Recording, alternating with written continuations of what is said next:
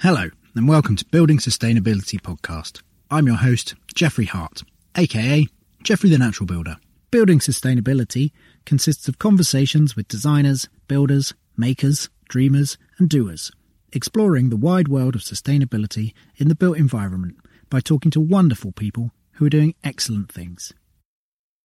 Hello, and welcome to episode 38 of Building Sustainability. This is a second conversation with Janna Laan Lomas, the founding director and designer at Grain Architecture. This is actually the beginning and the end of the other conversation in episode 37. I have stitched the two pieces together with only a slightly clunky edit. In this episode, we're talking about Janna's background, her training at CAT, and the architect's response to the climate emergency. Episode 37, the other episode, which is sort of the filling from this conversation sandwich, focuses more on design and materials and cost, kind of the nuts and bolts of sustainable design from an architect's point of view. I'd say that these episodes stand alone, so it doesn't matter if you're listening to this one first or second. So before this episode, I just wanted to celebrate a few things from the year. I think it's really important that we remember the good bits and not just how difficult 2020 has been.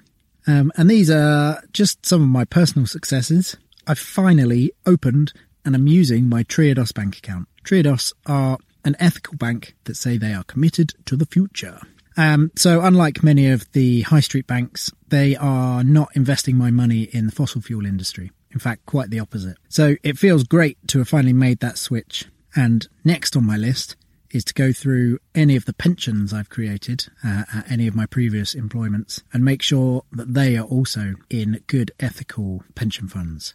Um, so, what else has been good in 2020? I got rid of my car. My little car was going to cost more than it was worth to keep it on the road. So, I looked at my car usage and I found that actually I only use it for occasional trips that could be made by bike. And generally, the car was being used when I was feeling a bit lazy or the weather was a bit rubbish. My ride to work has been a joy this year. I've been cycling every day to work, so I thought why not ramp it up and increase that enjoyment. So now the car's gone, it's been gone a couple of months, and I'm loving it. I've got myself a little bike trailer so that I can take my laundry to the laundrette, um, and now I'm cycling everywhere. And not only am I fitter, but I'm actually walking my talk about carbon emissions. And you know what? Since getting rid of the car, I've had multiple friends offer the use of their cars if I needed to move something. So, turns out that they're all feeling guilty for owning a car as well. Maybe you can have a chat with your friends and see if you can get rid of a few cars. Just share one. It's creating community and reducing carbon emissions. Brilliant.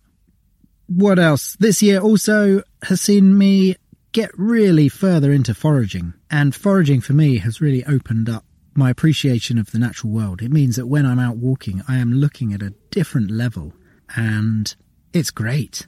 It means I'm eating loads of nice stuff. And I've got loads of wine bubbling away. So that's been a pleasure to increase that in my world. Finally, for my personal stuff, I just wanted to say that this podcast, I think, has been a huge success. We've ramped up listenership from around about a thousand listens per month to now more like 4,500 a month, pushing 5,000. So thank you all for that. Um, other things to celebrate, I think Robert Macfarlane and Jackie Morris's continued work to create interest and excitement for kids in the natural world has been something we should definitely all know about and be involved in. Their books, The Lost Words and now The Lost Spells, feature poems or spells about words that have been removed from the children's dictionaries. Words that are all related to nature and would be a travesty if they were lost from the children's vocabulary. So those books are a joy and should be in every child's life. So if you don't know about those, check them out. I'll put a link in the show notes. Also, earlier this month, uh, it was the premiere of Bank Job, which is a film by Daniel Edelstyn and Hilary Powell, which looks at debt, its causes, and the effects and it focuses on their project, which was to print local money as art and then sell it to be able to buy up local people's debt and then write that off. Write it off kind of undersells it a little bit. They blow it up. Um, this is a thing that Rob Hopkins and I talked about in his episode on building sustainability. Uh, again, there'll be a link in the show notes. so that is a really short roundup of some things that we should be celebrating from this pretty trying year. But I think it's good to remember that good is happening everywhere and we should be celebrating those positive things. Um, I think it's especially important in these tough times. So maybe take a minute and write down your top achievements and the things that you think should be celebrated in 2020. Okay, on to the episode with Janna. I should say there was a slight sound issue for the first 15 minutes. Um, it does go away. Sorry, it's annoying. One of the joys of recording episodes during a lockdown. Sound quality is difficult. Hiring for your small business? If you're not looking for professionals on LinkedIn, you're looking in the wrong place. That's like looking for your car keys in a fish tank. LinkedIn helps you hire professionals you can't find anywhere else, even those who aren't actively searching for a new job but might be open to the perfect role. In a given month, over 70% of LinkedIn users don't even visit other leading job sites. So start looking in the right place. With LinkedIn, you can hire professionals like a professional. Post your free job on linkedin.com slash people today. Millions of people have lost weight with personalized plans from Noom. Like Evan, who can't stand salads and still lost 50 pounds. Salads generally for most people are the easy button, right? For me, that wasn't an option. I never really was a salad guy. That's just not who I am. But Noom worked for me. Get your personalized plan today at Noom.com. Real Noom user compensated to provide their story. In four weeks, the typical Noom user can expect to lose one to two pounds per week. Individual results may vary. Even when we're on a budget, we still deserve nice things. Quince is a place to scoop up stunning high end goods for 50 to 80% less than similar brands. They have buttery soft cashmere sweaters starting at $50, luxurious Italian leather bags, and so much more. Plus, Quince only works with factories that use safe, ethical, and responsible manufacturing. Get the high-end goods you'll love without the high price tag with Quince. Go to quince.com slash style for free shipping and 365-day returns.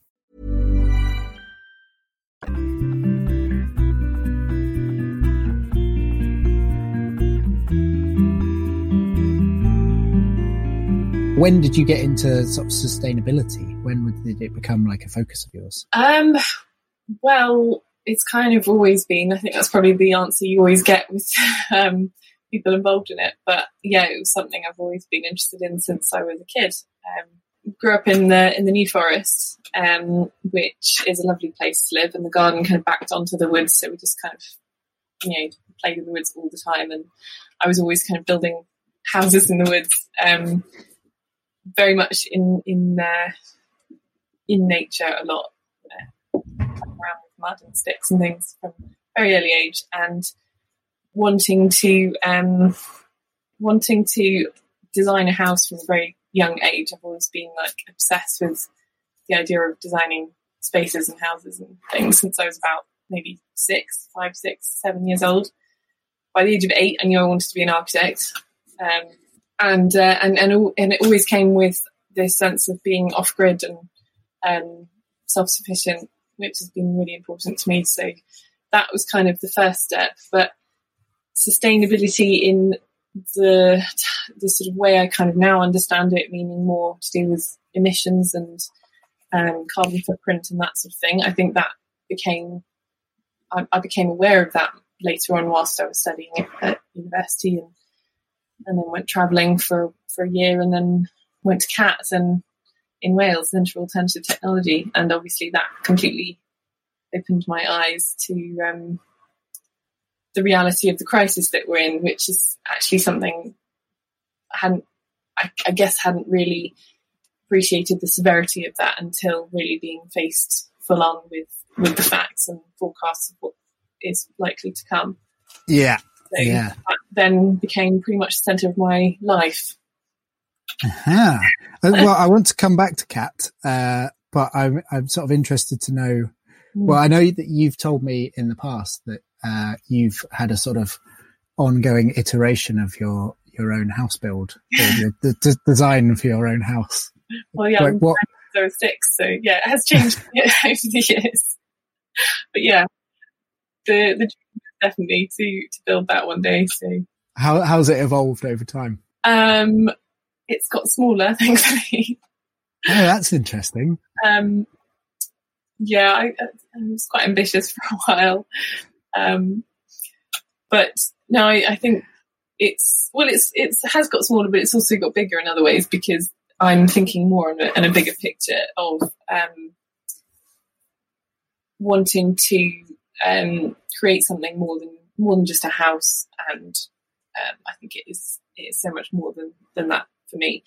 Um, which comes back to the sort of self sufficiency um, idea, and that I think this is sort of probably a, a topic I could run away with for the next hour um, to um, talk about why it's it's so important for me to basically create um,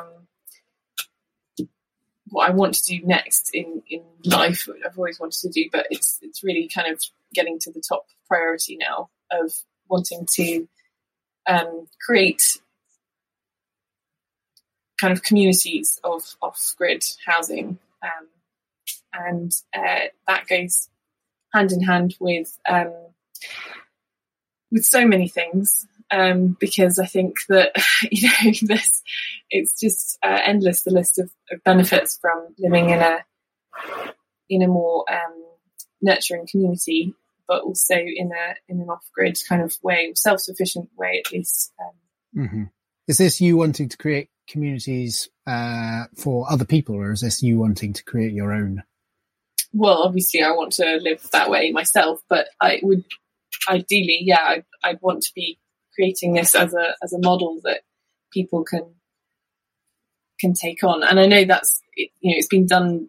There are lots of eco villages out there, so it's not like I'm trying to reinvent the wheel. But I think that at the moment there's um, there's a real sense. Well, I've always had this sense of insecurity of the future, um, and uh, I guess that's driven my need for creating my own home, my shelter, and my growing my own food to kind of feel like I can survive no matter what happens.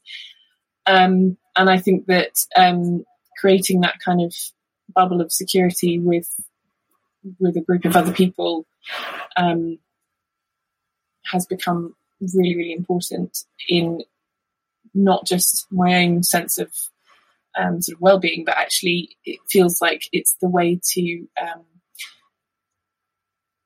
it's going to be the way to survive in the future um, because we need to change the agricultural system in order to actually continue to be able to to produce food because at the moment we're kind of just you know destroying um, soil and foods and uh, um, the, the, food system is totally um, not sustainable. So to to change that kind of goes hand in hand to me to um, living in a in a slightly different way and more in tune with, with the land and with where your basic needs are coming from. Yeah. Yeah, definitely. It's, it's, so there's a few, a few things in there that resonate with me. I've, I heard, I've heard time and time again from people that, uh, you know, being self-sufficient, this idea of, you know, getting your own farm and, and going off and living and being self-sufficient is a, a total myth because you can't, you know, you can't have the bees and grow the food and have the orchard and you know, make the baskets and, and, and, and, and like it needs, needs to be a community of, well, of we are like, we're social beings, aren't we? we? We shouldn't be isolated just because we want to be self-sufficient doesn't mean we, we want to completely isolate ourselves. Yeah, definitely. And that's, that's something I'm really fighting with at the moment, uh, because I've, you know, very similar, uh, sort of dream. And, you know, I sort of want to run off and, and get the land with the, so I can grow the food. Yeah. But but equally, you know, now I'm in Bristol, which is a really it's a great community, and it's like, how do I, you know, I can't sacrifice one for the other, and then miss out on, you know, there needs to be this middle ground of of sort of support and and fun, and uh, but also you know space and nature. Yeah. So so it sounds like I'm just going to come and live on one of your uh, Great.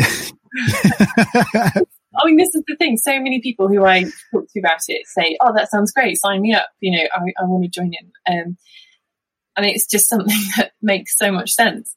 And yet, it's it's then you've got other people who just sort of kind of laugh at it, thinking it's it's a ridiculous idea because it's we can't do that. We can't go off and build um, communities because of the planning system at the moment. That's it's not allowed. Or if, if there is planning permission on, on a site, it's ridiculously expensive. Um, and so it's inaccessible or accessible to the wrong people. And mm-hmm. so there's this huge issue with land access and affordability and permissions and the whole system I think needs needs to change really. So it's not a small task to go and try and make this happen. But I think I think I'm sort of coming around to the idea that it's not just about building my own house. It is much more about actually having a, a bigger impact on the system to try and enable more people to be doing this because people already know they, they want to be doing this. It's not like I need to tell people um, this is how you do this. You know, you, so many people, particularly in the natural building world, want this this sort of lifestyle um, anyway, and um, it's just that hmm. yeah, the system needs to enable it. So, what do you do you envisage uh, like fighting the system, or because I think there's there's two options, isn't there? You either sort of fight the system and get change, or you somehow like subvert the system. Like I know so many people who are, you know, oh, I'm setting up my orchard so that I can eventually build a house there because then it's you know I'm working on the land, or you know they're people that are trying to find workarounds and and little loopholes. Yeah, to, to get what they want. I mean that's the more kind of short term, and even then it's not really short term, but it is it's more a tangible kind of route that gets you there eventually because you, you can find a sort of a way in. But ultimately, that's not what we need. So I would like to theoretically take on the system. Um, but that's a, a, huge undertaking, and I do appreciate that. So it's not going to be an easy or short journey. So it may be that I, you know, in the meantime, I go and do something that is kind of um, finding a, a, way to do something that might be a compromise, but it, it you know achieves my own um, kind of satisfaction of where I can live and, and, work and connect and grow. But at the same time, I think my life mission is to um, to try and take on the system because it, it just genuinely feels like it's a solution to a very scary future of insecurity of of the environment and, and climate, but also society and the conflict and and and um, illnesses, pandemics that will come with all these changes. And I think, if anything, not to mention the C word, but COVID has actually um, had a really positive impact on our um, sense of connection to our local community because people have become much more localized and um, hopefully there's going to be some positive change that comes out of this. And I think prioritizing community um, is in, in, connection to other people in the local area is going to be a, a good step. I hope. Yeah, I really hope so. Then I also thought that there's no way all the cars could go back on the road after lockdown. what a foolish thought that was. yeah, yeah, things will go back to normal frustratingly quickly. I'm sure. Mm. People, people will have changed a little bit. Yeah, well, there's a thing, isn't there, where um, it seems like lots of people are now fleeing cities, and they're, you know, the the, the sort of countryside house prices are, and land prices are, are skyrocketing because yeah, everyone's you know evacuating. Yeah, so, realizing the value of green space and being in small communities and not in a massive city. Yeah. Hmm. Do you think um, something like the so Wales is one planet development? I know. Well, I've heard yeah. that uh, people. So I think new the New Forest, the, the, council in the New Forest had had asked to find out more about the one planet development as an idea that they might take it on sort of locally. Do you think that could be an option you know, spreading that? Yeah, I hadn't heard of the New Forest taking that on. I know a, few counties have um, or are thinking of, of adopting One Planet policies on a local level. And this is what I think is, is exciting because there's an opportunity at the moment to change, you know, with the whole planning system changes that have come into play quite recently, which I'm still kind of trying to get my head around fully. I think everybody's in that boat. But there's certainly an opportunity to influence through the um, local plan development that's everybody has to has to rewrite the local plan to um, include all this zoning, and I think that that could be a really exciting time. Um, the One Planet development would be fantastic to bring to the rest of the UK.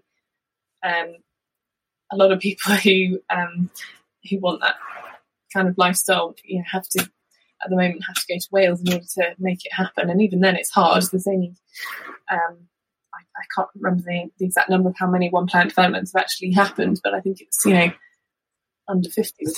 Yes, yeah, yeah. I think last a couple of years ago it was thirty. So um, yeah, it's it's a small amount.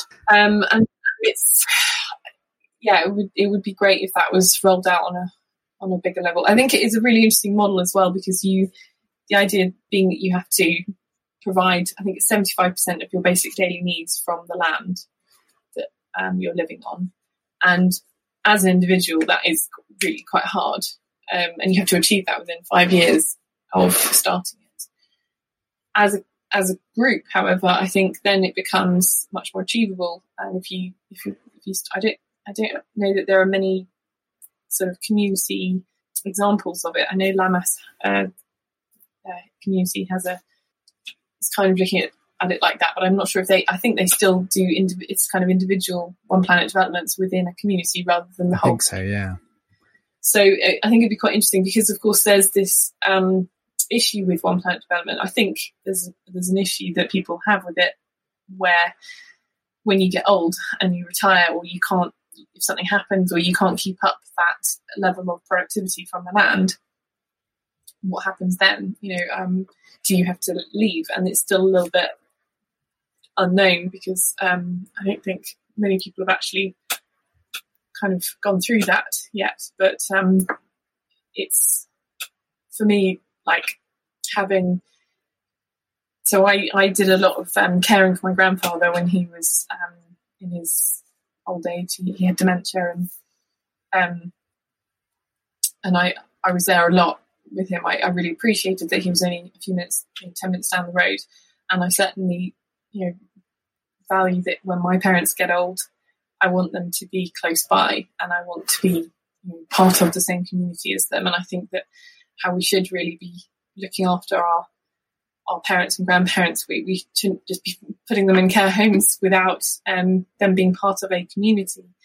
Um, obviously, some people need, care, and, and that's a big issue that I'm not going to get really into. But I just think that you know we need those members in our communities. We don't just need the the middle section of um, society of people who are really productive and working the land. You need the people who are having families and the old people and, and everybody in between in order to create a rich, diverse society and, and a strong society as well.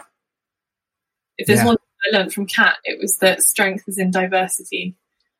And that yeah. applies to everything. um, so, I mean, let's talk about that a little bit. Um, so, how how does that diversity affect uh, what what does it do for a say a community? Um, in people, you mean in, in terms of yeah. Well, having obviously people from different ages is is a great thing to, I think, bring different perspectives and um, and skills and and different kind of people at different stages in their lives will have something different to give, and it's not always in um, labour, but it's there's a lot of value from mixing with people from different backgrounds, different ages, different cultures and genders and everything to be able to get a rich diversity and a better balance and a, yeah, I guess more resilience. mm-hmm. Yeah, absolutely. I was, um, I was thinking about, well, I was thinking about David Attenborough the other day after I watched his Netflix thing, uh, which, you know, was, oh, that was, uh, slightly yeah, yeah, it was hard work. Um, but I was wondering, you know, thinking about how he, you know, he's an old chap. He's nearly, he's pushing a hundred, I think. And, you know, like his wisdom is so well received by everyone. But yeah, I don't think that, that sort of idea of, of sort of the older generation's sort of wisdom and knowledge mm. is afforded to everyone. I think he's sort of put on a pedestal and. Absolutely. Yeah. I, I mean, yeah, I love David Attenborough. um, but I think that yeah, there is there are a lot of uh, yeah, a lot of elderly people who have a lot to give still, and I think I find it fascinating that my grandfather and, I didn't know my grandparents, but I I was close to my grandfather and heard a lot of his stories, and just the you know it was a different world um, when they were young. That it was only two generations away, and yet you know the world has changed so much in that time, and there are things that that they did to survive back you know through the, the, these wars and massive massive changes. Um, that I think are lessons we're going to need again in the future, and probably possibly in our lifetime, certainly in the next couple of generations. I think so. Yeah, there's real value to just sort of listening to these stories. We'll be back after a quick break. Hey there, I'm Mick from the Mick and Pat Show. That's right, and I'm Pat. Looking for a podcast that's like catching up with old friends? Well, you're in luck. We're here to bring you weekly doses of lifestyle commentary, discuss culture and politics, and top it off with the occasional beer and film reviews. But it's not just about us, we're a community. Our listeners are our kin, and we let you all have a say in what we discuss. So saddle up and join the conversation at the Mick and Pat Show. You can check out our website or find us wherever you get your podcasts. Yeah, I so just thinking about that. I haven't really considered that actually, but uh, yeah, everyone was growing their own food in their back garden, and you know, we're, we're really resilient, and you know, multiple food sources. Uh, yeah, Yeah. it's all all seems pretty pretty relevant, doesn't it? Yeah, certainly does now. Well, I'd like to talk about CAT because uh, Sure. because it's uh, f- well, I, I mean, I haven't studied architecture, um, but it seems to me that it's quite a unique space and sort of in its offering as a postgraduate uh, architecture school. Is that the what is that the right description of it?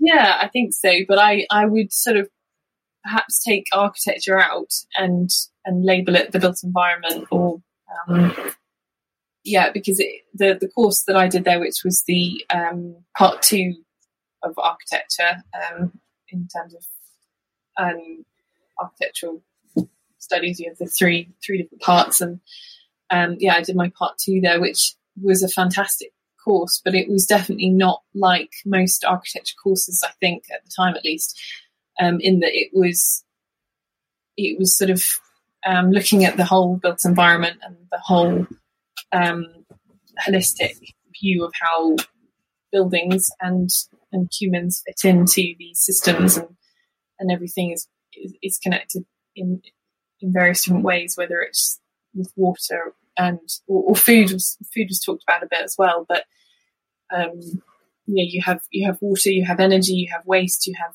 all these different systems that actually serve buildings, and buildings are obviously the focus of of architecture, but um, if you just look at them as these kind of pretentious sculptural things, um, architecture with a capital A, as um, somebody, I think one of the tutors said there, um, then it's it's a very different thing to um, actually appreciating the full picture of how it's used and, and how it starts and, and, and, finishes as well as a as a sort of I don't know I wouldn't quite say object, but it's it's um, something that isn't permanent and that isn't standalone. You know, it's it's part of of a greater network, Mm-hmm. And it can really get that sense of connection, I guess, with everything else. And you learn so many different different things. Every month we had a different um, uh, sort of focus, um, and we would have design work and things to do, but we'd also be going to lectures about um, a topic and and learning about you know whether it was um, waste systems or um, uh, there was there was one on on land use which I found quite exciting. Um, obviously, that's that's a focus of mine, but there was there were others on um, yeah, air tightness and um, renewable energy systems. So learning about solar, how how a solar panel actually works, and and all, and all those sort of other aspects. So yeah, there there was some really broad topics in there. I, I, mean, I imagine quite a few people listening to this might assume that. I mean, that's surely what all architects study and learn about. Um, I think it really depends on where you go, and I think a lot of courses are. I, I'm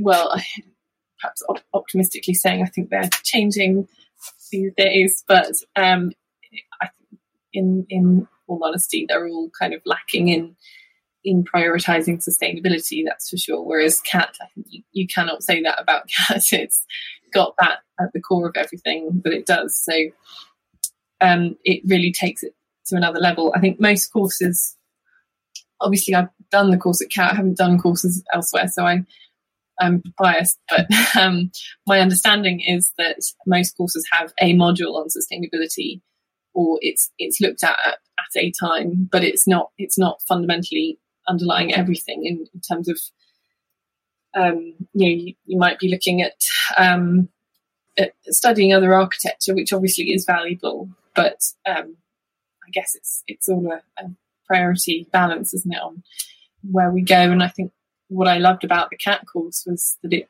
was very down to earth. It wasn't it wasn't putting architecture up on a pedestal. It was really kind of getting down to the the core function of it, I guess, and its role in society. Um, mm-hmm. Very basic level, and then building up from there. And still designing beautiful things. Absolutely. I've seen some of your work. it's... Well, you've got some of my work. I, I, have built some of your work, yes. Um, so, I mean, do you think there's anywhere else uh, that uh, I don't think there's anywhere else that compares, but if you know, if you're looking at architecture and sustainability, I think is it Sheffield. I think is quite quite a uh, sustainability focused course. But yeah, was there anywhere else you looked at? No, there wasn't. Um, I didn't really look around, to be honest. I was actually away traveling at the time, um, and I sort of, uh, uh, yeah, I, I uh, applied remotely and came back and to a letter that said two days later I had an interview there, and and went and found out that day that I got in. So I was like, oh, okay, well then I'll just that's that's that then. It was a very quick thing, um, really. So yeah, I didn't look around. However, I've heard yeah, I've heard things about various places, Sheffield, Bath. I think there there are definitely some other good schools out there. Um, mm-hmm. But yeah, I, I feel I can't really say because I haven't got the experience. Yeah, uh, it seems to me that yeah, there are other schools that have a, a, sustainability focus, but they are they're sort of taking the norm and then adding that on, or you know, yeah. developing that. Whereas CAT, from what I've seen, you know, seems to be like redesigning, uh, you know, looking looking at it in a completely new way. Um, yeah, yeah, I think that's fair to say. It's always been ahead of the ahead of the curve in that sense. Yeah, lots of people over the years have gone to CAT. I was just going to ask you who who are the like the, who are the the some of the people that that are sort of big in the the natural building world that have gone there. Uh, oh, uh, that might be a rubbish question. I, I mean, yeah, I, I think I certainly think that a lot of people who go to CAT have gone on to do really exciting things. There's, yeah, certainly a lot of people who have been to CAT, whether they've studied a, a full course there or like a full um, a further education course or done a sort of short course because they do a lot of different things at CAT, short courses and longer ones. Uh, mine was uh, was about a year and a half. Um, I think they've changed it slightly since I did it, but um, yeah, there's there's a huge mix of people. I mean, it's talk about diversity. It's it's uh, got a huge range of people going there and going on to do a massive uh, range of things. Um, what's really nice and special about CAT, I think, is the um, connections that you make with the other people there. Um, and I guess when you go, because it's sort of in the middle of nowhere in a quarry in Wales, it's quite far away and you don't really make that effort unless you're quite an enthusiastic person or you've got that energy and that kind of um,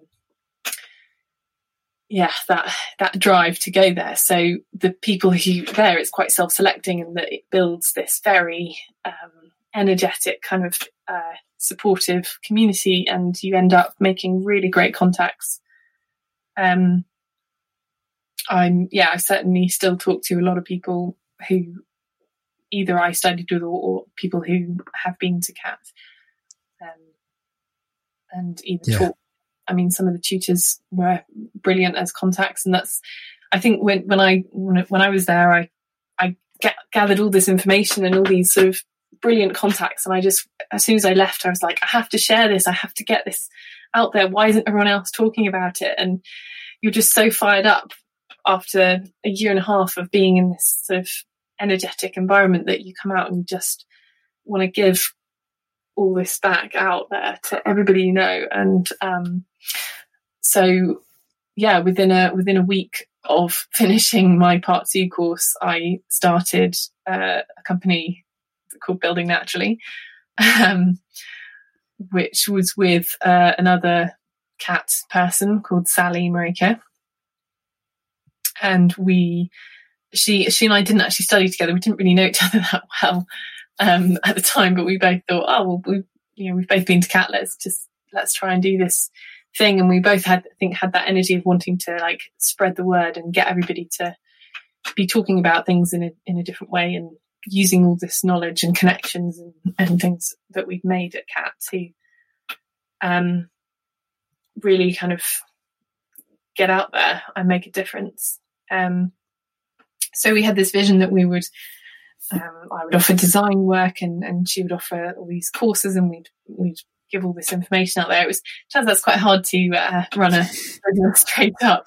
Um, it wasn't an easy journey, but we did make loads of really good contacts. We put together a lot of information and um, we built some really good foundations, I'd say. Um, and it was a, probably a, a year or so later. Well, we started doing some events. Um, so what I mean by that is like shows. We went to Eco Build and Grand Designs Live um, and connected with other builders there. Um, uh, I mean, other builders. I, we were obviously not builders, but we were sort of trying to connect and create more of more of a communication um, sort of hub, I suppose. Um, So yeah, that was really exciting. Um, and it kind of split in different directions. And, and a year later, I took the architecture side off and, and um, focused on that um, and set up Grain Architecture. So that was five years ago now, um, roughly, that, I did that. But alongside that, I've kind of kept this um, kind of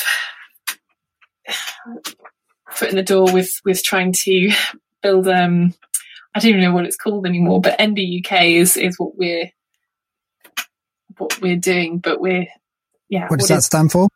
uh, Natural Building UK, sorry, um, was- was started, uh, yeah, probably four or five years ago. Um, it kind of morphed into that what we were doing, and um, and that was yeah. So that was me and um, and you for a while. I, Um, I was involved, yeah. Marginally.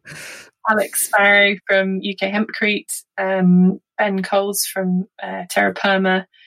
Um, we had a, a bit of input from Rowland Keable from Earth Building UK uh, and Ireland. Um, and, uh, and, and Carwin from, Carwin Jones from CAT, actually, he was doing a Oh, lot of the legend. Yeah, and everybody had uh, a speciality, and there were lots of others as well. But we sort of had the the core group of basically just coming together for these shows, and it became a yearly thing for Future Build, Eco Build, which turned Future Build. So we would go and put on, um, or we still have up until this year. We've gone every year and put on a bit of a show with um, displays and samples, some of which are sort of stuffed in the back of my shed. Um, back of my screen, I've got sort of a bag of foam glass aggregate and uh, and cork granules and bits of all sorts. Which um, anyway, yeah. it- So it's, it's great because we can actually take all these materials um, there and, and show a little bit about them to the public and the industry, and um, try and get some information out there. And it's quite kind of basic level information, but it's just you know giving um, I guess giving people a window that they can suddenly become aware of the fact that there are alternatives out there. We don't have to do everything with cement and plastic. Yes. Um, so that's become quite an important kind of mission, I suppose, of, of the last five, six years. I've been kind of fighting that corner quite hard um, trying to get people to realize they don't have to do everything with, with cement and plastic and, and steel.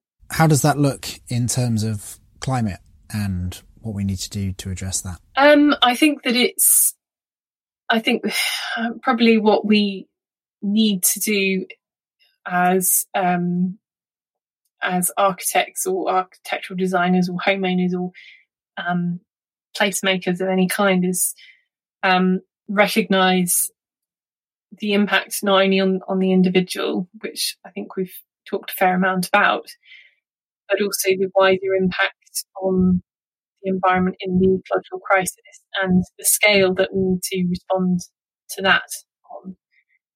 And having, I think, a lot of these small scale projects and um, yeah, things that happen um, on an individual scale, people think they're not really having an impact because it's it's only their little house or their little extension.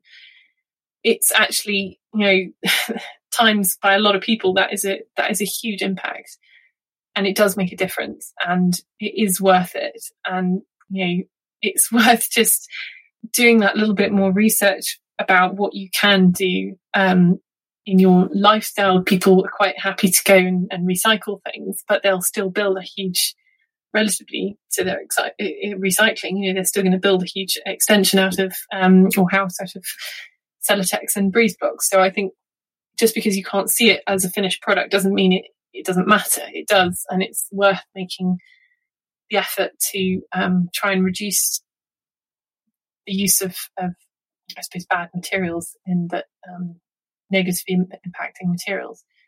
Um, and there are lots of ways you can you can have an impact um, and do more. And just, I guess, raising awareness of that is the first step.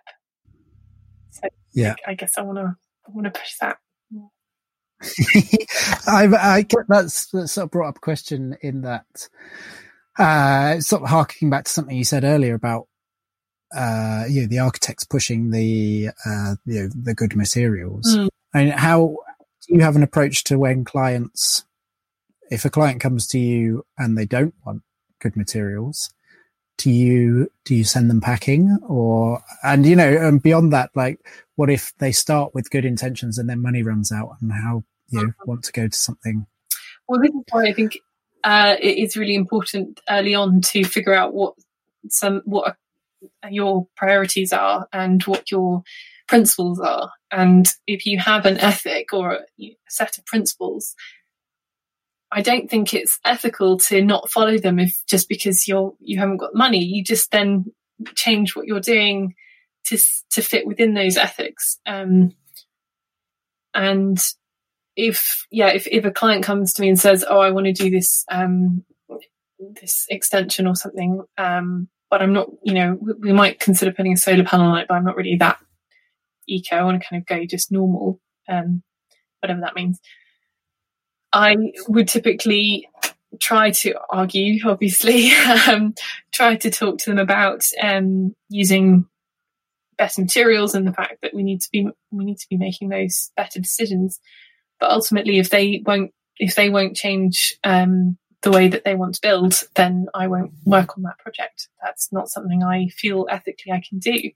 I don't agree with it. No, there's there's not a bone in my body that can feel happy with being responsible for um, for telling a builder to pour concrete and build with plastic, and it just is completely wrong to me when there are so many other better things. It's it, yeah, it, it just doesn't make sense. So I will, and I have um, walked away from projects um, if they don't if they don't make uh, ethical kind of sense to me.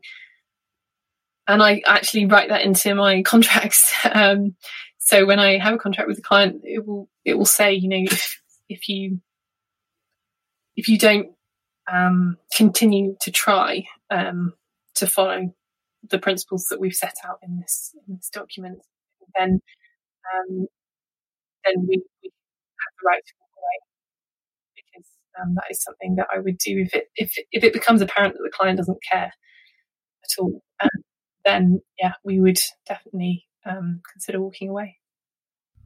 And I think if everybody did that, you know, people wouldn't be able to build with bad materials. And it's the very fact that architects are afraid. And I know this, you know, I went to the um, actually Architects Declare event, which was probably this time last year, roughly, um, which was fantastic. But uh, there was this question. What, what is that? Sorry? Sorry, Architects Declare is a um, a kind of acknowledgement that uh, we declare as a, a, climate emergency, and um, it's become a bit of a movement. Um, much like uh, I think there there are quite a few um, groups of people with like um, I don't know if there's I think there's a contractors declare or engineers declare or um, various different groups um, in in lots of industries, but the the architects declare group obviously are, are trying to um, raise awareness and um, promote uh, better building. Although it's debatable, given who has actually signed up to it, um, whether the practices are really as green as all that. But anyway, they they did have a fantastic event and and they had lots of different practices, uh, people from from practices there. Um, and they asked the the, the hall, um, you know, if if you're presented with a yeah a client who doesn't want to to use sustainable materials or um, build in a sustainable way, um, do you take the work on or do you walk away? And we we kind of had to move that way for yes, that side of the hall, and that way for no. You know, we we would walk away or we would not walk away. And I think there were about maybe six people out of a couple of hundred who were there who said no, we wouldn't we wouldn't accept that work. We would walk away from it. And everybody else said, yeah, we would continue to work with them. And and one of the one of the other people of those six was was asked, you know, why why have you said you would walk away? And he said, um, everybody over there is business as usual. They are the people who are the problem because they're carrying on as if we're not in an emergency, and actually we have to react altogether as an industry and say no, we we can't do this anymore. This isn't sustainable. We have to walk away from those projects until the clients get the message and say okay, fine, we'll we'll do it the right way. I, how do you think, um, uh, like the architecture as a as a sort of as an industry, as do you think there is a change happening? Like that could be there might be eight next year, and yeah, fifteen after that. Uh, that guy said that and there were several more people that walked over to to our side of the room, which was really nice, actually.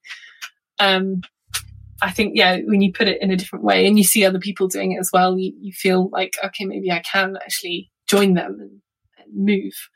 And there are lots mm-hmm. of these movements happening. Yeah, there are lots of um, groups of people. Um, actually, uh, one of the things I wanted to mention was um, ACAN, which is Architects Climate Action Network, and that's another group that um, have been doing fantastically. My um, husband, who's also an architect, has been doing a lot um, of work with ACAN over the last year. Um, and uh, it's great because you can really see the difference in the numbers of people who, who are engaging with it and who are not accepting business as usual. Um, but unfortunately, a lot of those people are not like the directors of big companies that are making these big decisions. And I think a lot of the big companies out there, the big architecture practices who do huge um, huge buildings, whether they're numbers of buildings or whether they're sort of the profile of architecture and um, kind of leading in some way, they they're still not the ones making those um, declarations and, dis- and, and good decisions really to walk away from business as usual. So mm. a long way to go in the fight, but but there are a lot of these groups out there of people forming um, to to try and raise awareness and change policies and fight against legislation to improve um, what we what we have to do, which I think is a necessary thing, particularly when you're talking about scale of um, large buildings or um, uh, large uh, projects. You need the regulations to be there in order to actually enforce better building to happen. I was talking uh, to someone yesterday who was a, a solicitor or a lawyer. Uh, I'm not really sure of the difference between those two professions. Uh, excuse my ignorance. Um, but she was saying she's working on a project which is trying to, or it's putting clauses into contracts which force uh, circular economy in you know, in building projects. Mm.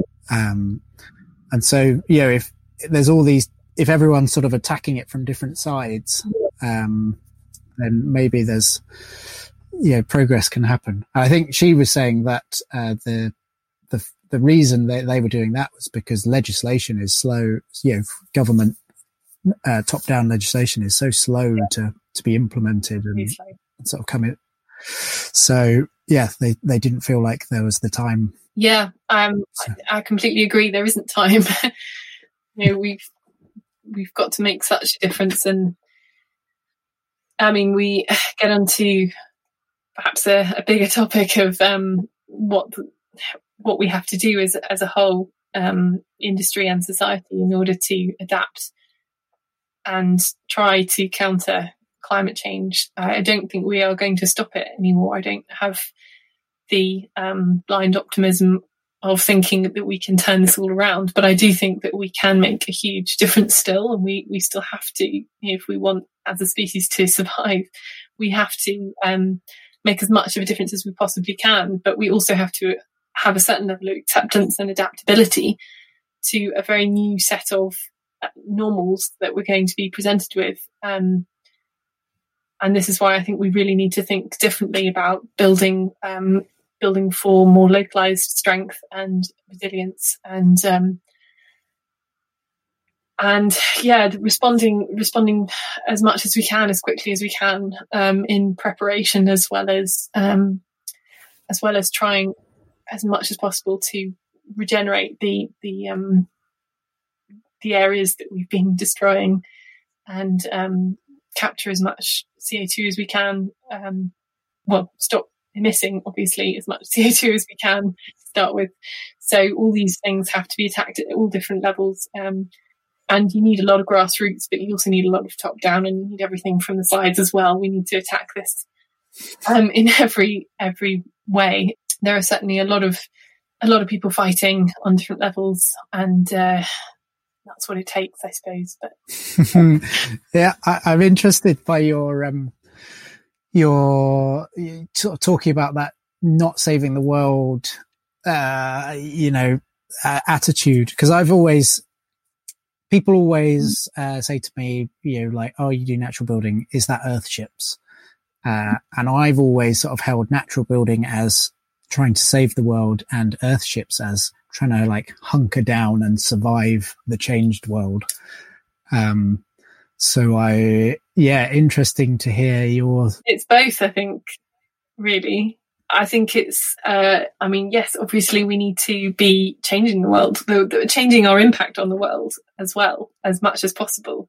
We need to be um, reducing our energy demand as one of the main things in pollution is the, you know, top priorities that we need to be changing our buildings and the built environment, the way we use the built environment, and we need to change agriculture and um, the, the whole agricultural system. I think those are massive um, obviously a lot of massive issues, but those are some really top issues, certainly for me. Um, so yeah, we've 100% got to fight and change the world. Um, I, I sort of tell myself every day to go and change the world and, um, and to keep up the fight. But at the same time, I think you have to, as a designer, you have to be looking to what is likely to come, and that's more flooding, more storms, more heat waves, more you know more of everything that is going to make our lives harder, um, both in terms of our shelters, our homes, but also our agriculture, our, our transport. Everything will become harder. So that's why I think in, in many ways relocalization is is really important because it um, gives the security to um, to more individuals and, and communities that they can actually be more connected with the things they need to survive and be ready to to kind of yeah adapt or, or respond to various emergencies which are likely to come up. I think it's ignorant to design purely optimistically and say that you know we can carry on designing the same types of buildings as we have done um, and just not you know emit the carbon. It's not just about carbon. We need to be improving the biodiversity because we need not just because animals are nice but because we need biodiversity. It is our habitat. And if we want to have an ecosystem that survives we need to nurture it, and um, and that means a whole load of things. Um, yeah, it, it, means that we need to we need to change the way that we're building um, and living. Really, yeah, adaptation. Big changes then. Yeah, big changes are very much needed. well, um, yeah, I'm very much excited uh, to live in your uh, design for the future. I, am fully on board. Well, yeah, I, I think it it will happen if it's if it takes my whole life to uh, make it so. I think I'll I'll make it happen. Excellent. Well, yeah, well done, uh, and well done for being you know, one of the the six people on on the right side of the room. there are others moving over, I'm sure, all the time. Yeah, we'll count this as uh, as sort of luring people across. Yeah, it's Hopefully. yeah. I think we need to stand together because that's the thing. If you're the only person on that side of the room, it's a really hard thing to to do because on a day to day basis, you you say, well, I can't say no to that work because I need the money, I need the work, and that's a very real situation, obviously, that a lot of people are in. But at the same time, if everybody stands on that side of the room, the the industry changes mm. and it becomes a really powerful thing. And it just takes everybody working together. Here's here's probably a big question. I'm conscious that we've talked for ages, but uh, I'm, I'm having a really great time, so I just want to keep going. Um, and this is a question I've asked a few people recently: is do you think capitalism and sustainability can can happen at the same time? And you know, like the so the big architecture, you know, the big partners in the in the architecture firms who are assume, you know, I would assume are making tons and tons of money and that why would they change their practices? You know, how, mm. how do you get those, those to change when money's such a big, big influencer? Yeah. Okay. So this opens a whole other kind of worm. Um, I have a, a real kind of hatred for the fact that with all the progress that we as a society claim to have made, we are still working really hard in order to achieve money. And everything is sort of, it, it, a success is always, it's money driven. And, um, obviously I have to mention, um, the donut economics, uh, model, um, by Kate Raworth. Um, and I saw her speak actually at the Architects Declare event that I was mentioning earlier. She spoke at that and it was absolutely fantastic. She's such a good speaker. Um, and donut economics, um, for anybody who doesn't know, is basically saying, well, instead of the economic uh, model that we all follow of, of growth is better kind of thing, it's saying that, well, actually, we should be looking at it in terms of we should be striving to achieve our needs within our limitations. And the outer ring of this donut is our limitations, and the inner ring is is our needs. And um, the reason it's a ring and not a line is because there are obviously different segments that this applies to, and she breaks it up into lots of different areas. And there's um, there's a lot in there to do with um, equality and um, quality of life, and and you know, not being in poverty effectively. And there's a lot of the world which is still not meeting its needs. Um, and there are some real issues out there. But then there are huge um, parts of the world, obviously, that are going way beyond the limitations of what we have in within our planet. We have restrictions, and we should be, yeah, we should be striving. We should be saying progress is reaching that balance. It's not just about making more money; it's about living better lives. And that means everybody and it means, um, yeah, a, a different, perhaps a different way of thinking of what success is and progress is. Um, I think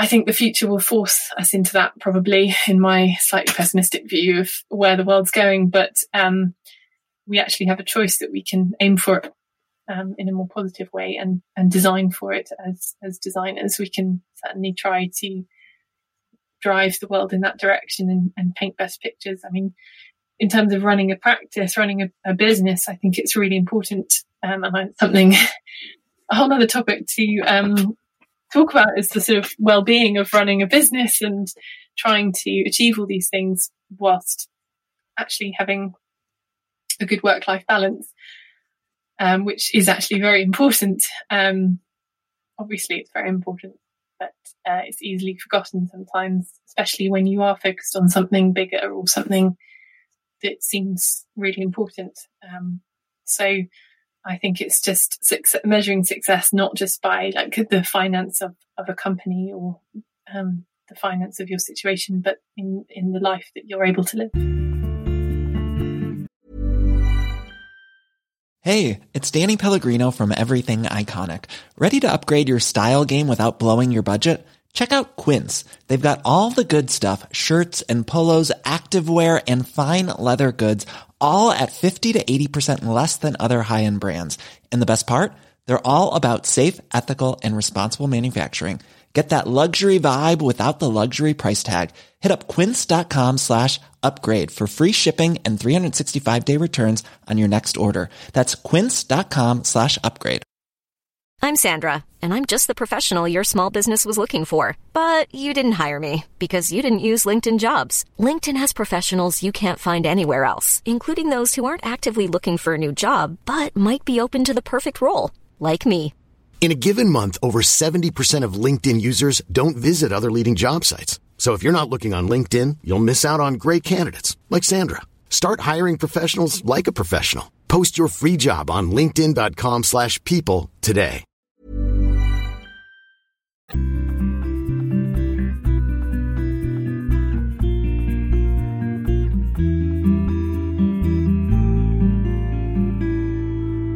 Ah, thank you, Janna. I think we could have chatted for probably another hour quite easily. Yeah, very much an enjoyable time. Um, so that's it from me. As always, remember to subscribe. If you get a chance, review and share these episodes. Uh, and if you've got some spare cash, then support on the Patreon page. That is patreon.com forward slash building sustainability. All the best. Bye. Planning for your next trip? Elevate your travel style with Quince. Quince has all the jet setting essentials you'll want for your next getaway, like European linen, premium luggage options, buttery soft Italian leather bags, and so much more. And is all priced at 50 to 80% less than similar brands. Plus, Quince only works with factories that use safe and ethical manufacturing practices.